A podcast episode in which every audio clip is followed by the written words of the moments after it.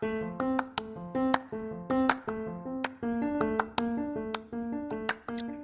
you ever had to deal with a setback? Today we're talking about how your attitude can turn your setback into a setup for success. Lee Chambers shares his story of how his curious mind and resilient spirit helped to overcome a serious health issue. He says, don't let someone else tell you what you can or cannot do. So please stick around and enjoy the show. Thank you.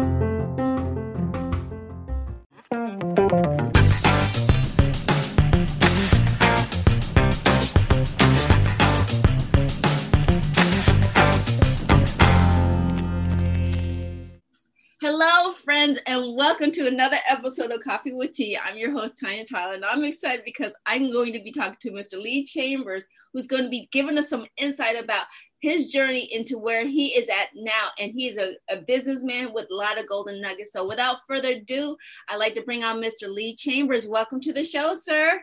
It's a pleasure to be with you today, Tanya.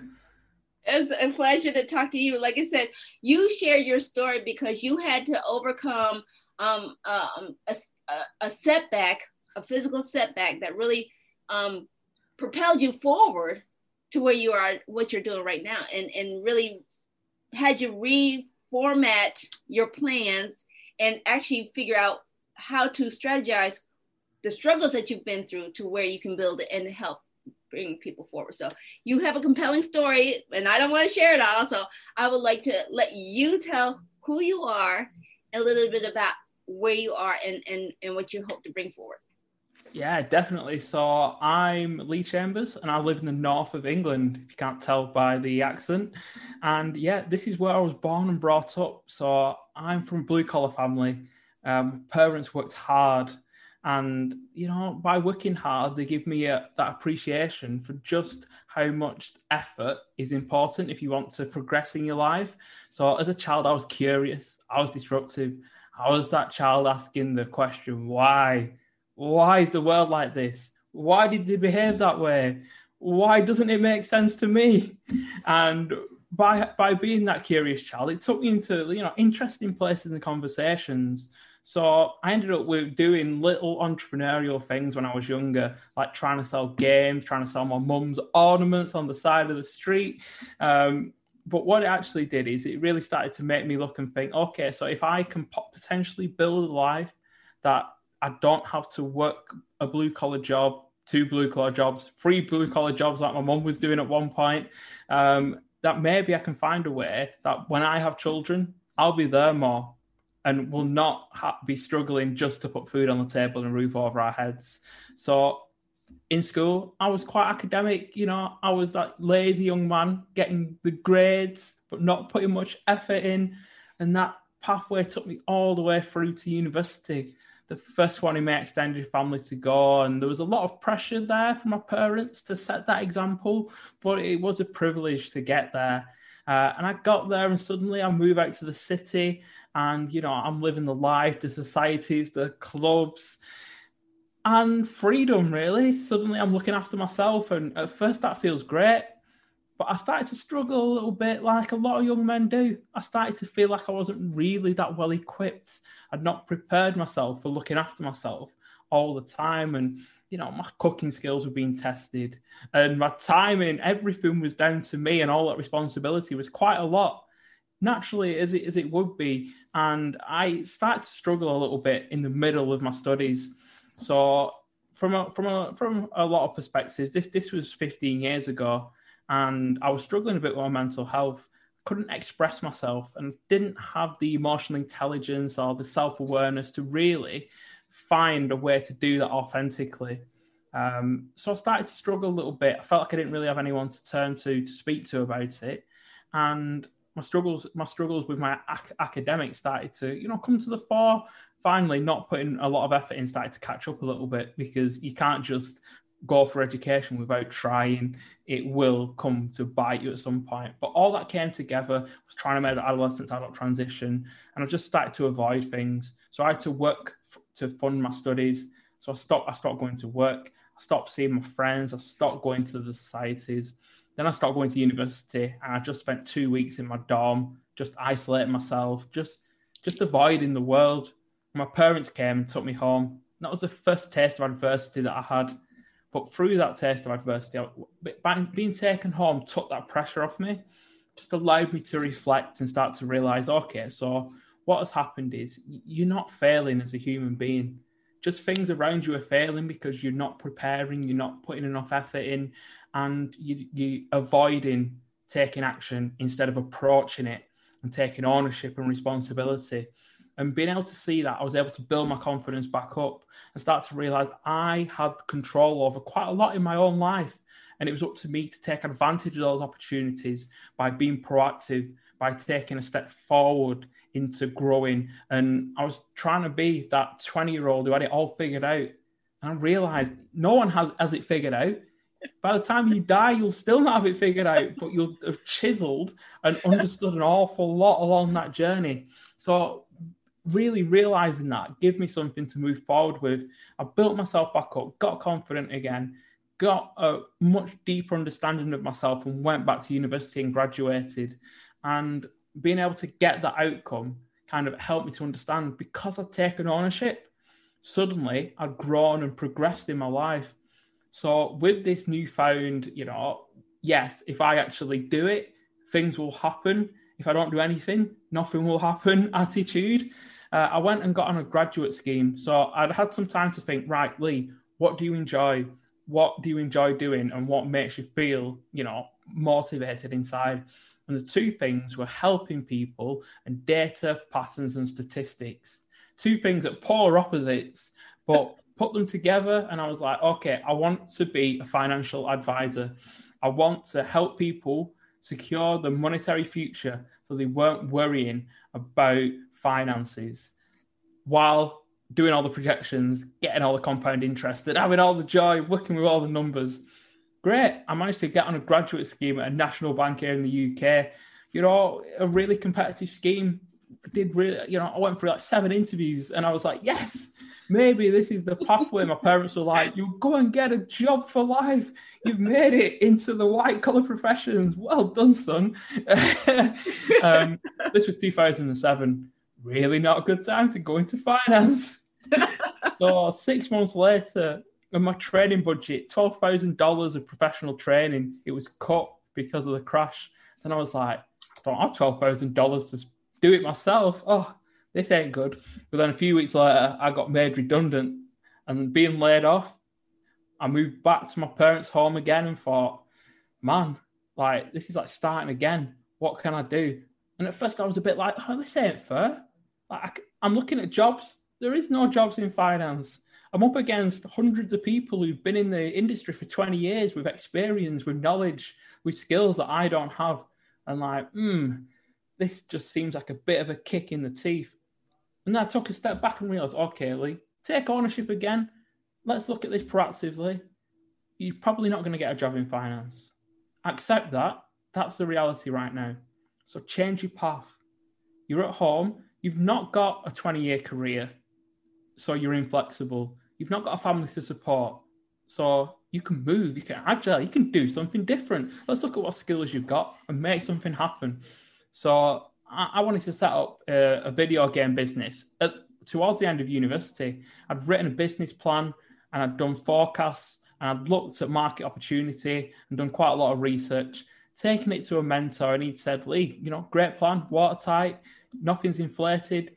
This is realistic. You know, you, you could execute this, but you're going to struggle because you're young, you're black, you've got an attitude problem, and the industry you're trying to get into is very traditional, very slow moving. You're going to walk into those buildings and walk into those offices, and people like me, 55 year old white men who, you know, have, we've had our time, we're, we're, we're grey and wearing suits are going to look at you and be like, who's this young upstart? We don't trust him.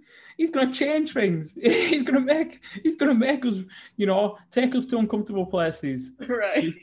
So he said, you know what, Lee, maybe just go into the places where it's already more diverse because you'll have less barriers. It'll be easier.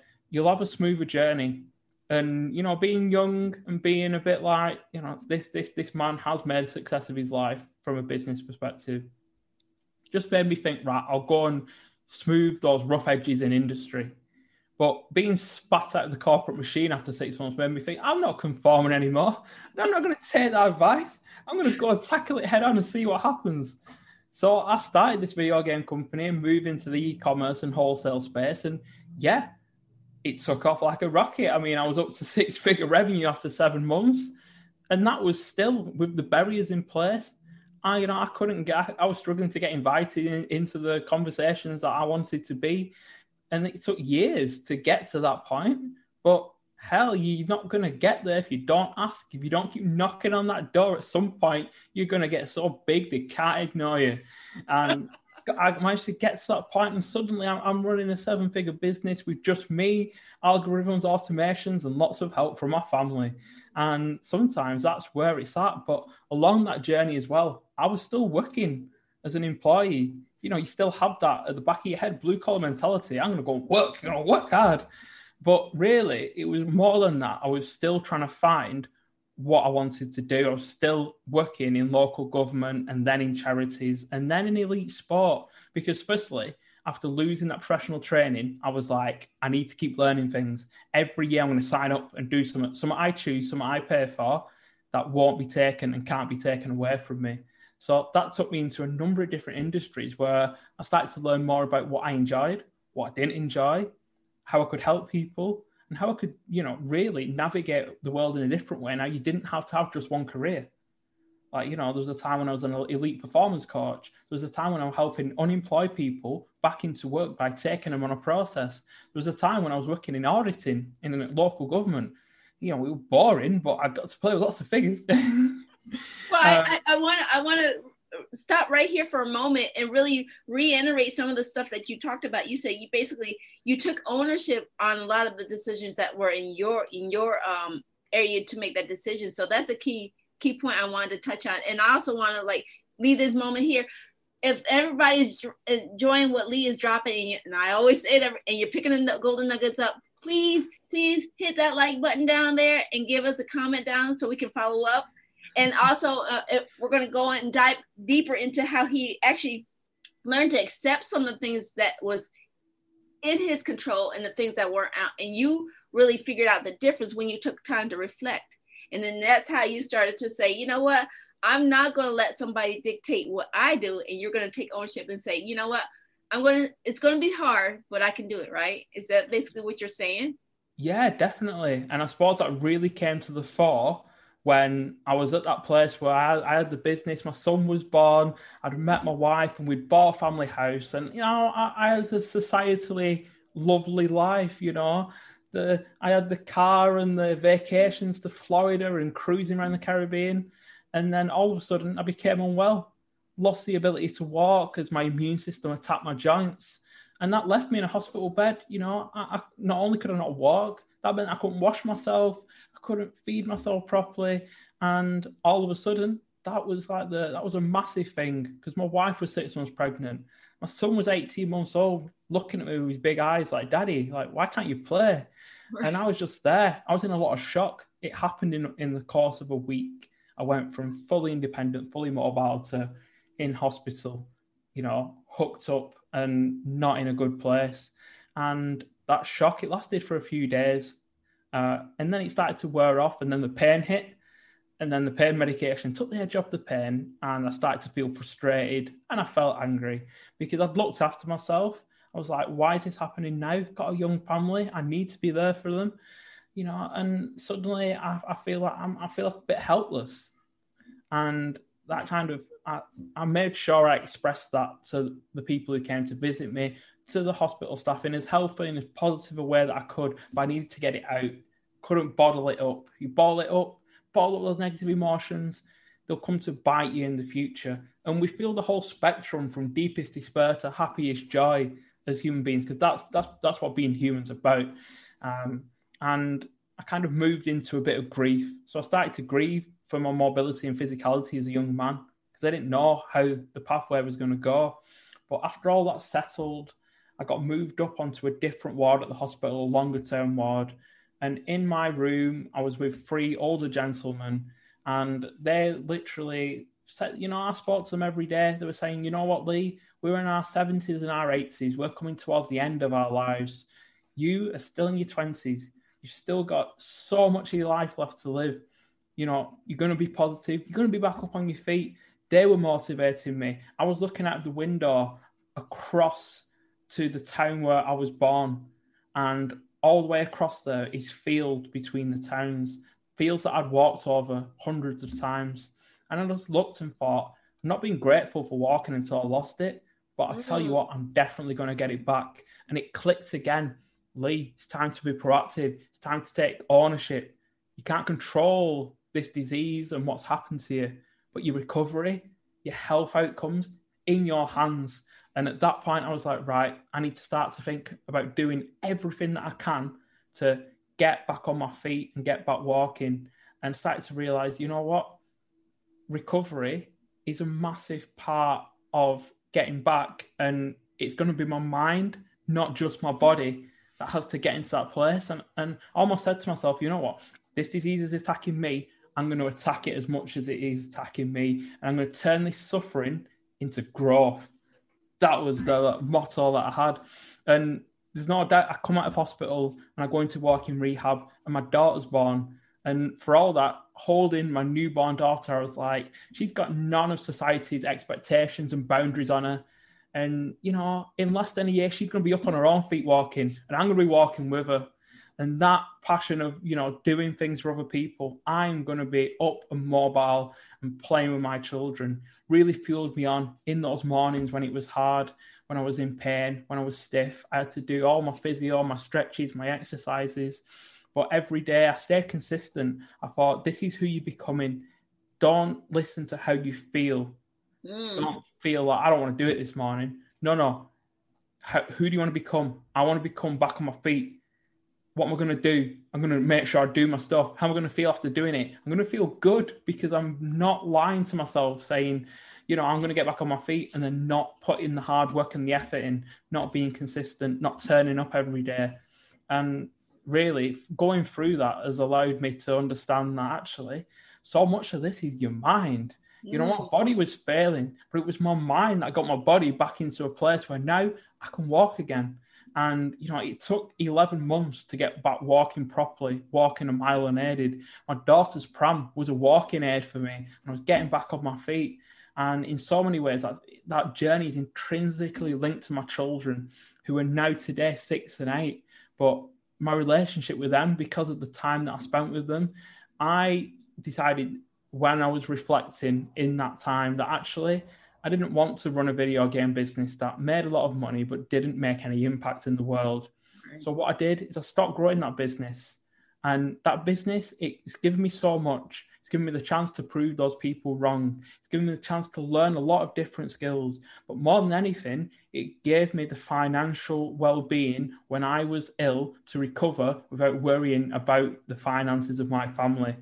So using that business, I was thought I'm going to use the business to do what I want to do now for the next few years, which was use my business, stop growing it, and use the finances to spend as much time as I can with my children before they start school, and do that while building the framework for a business which helps other people.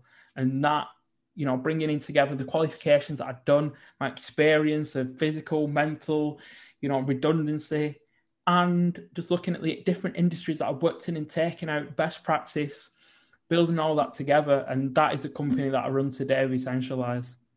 Well, you're like said, your story is motivational. And like I said, we were just dipping on the tip of the iceberg. And, and I already talked to Mr. Lee and I'm asking, will you be willing to come back and we can dive more into some more your your story? Oh, we'll be digging deep. like I said, I love talking to uh and Like he's he dropped so many golden nuggets. Like I said, don't listen, you know, ask the kind of questions of who do you want to become. Those are key things. And I think he really touched on your inner dialogue is your strength point. So um I know, like I said, we we we really went for the introduction right now. So what's the one thing you want to leave forward with the audience? It's definitely don't conform. Find out who you are, express it, and sometimes don't take that advice. Advice is everywhere. Look for the encouragement. I love that. And Mr. Mr. Chambers, where can people find more information about you, your services, and what you do? Best places to find that are www.essentialise.co.uk and leechambers.org. All right. And for those who are tuning in, remember that feedback is always welcome. Emails if you have any guest and show ideas. Links that uh, Lee mentioned will be all down in the description box. So make sure you check it out down there below. Thank you for watching. Like I said, this was just an intro. We're going to have a comeback. So we're going to schedule some good conversations to follow up so you can draw some more nuggets for you. And if you enjoyed this video, like I said, give us a thumbs up. Leave a comment down there below so we can follow up with some more questions next time we can dive deeper into the conversation. And if you're enjoying all the insights that Mr. Lee has dropped and then you want to hear more that other people are sharing, please consider hitting that subscribe button over there. And remember, take things in stride, go with the flow, and create your own path. We'll see you back here on another episode of Coffee with Tea. So bye bye for now.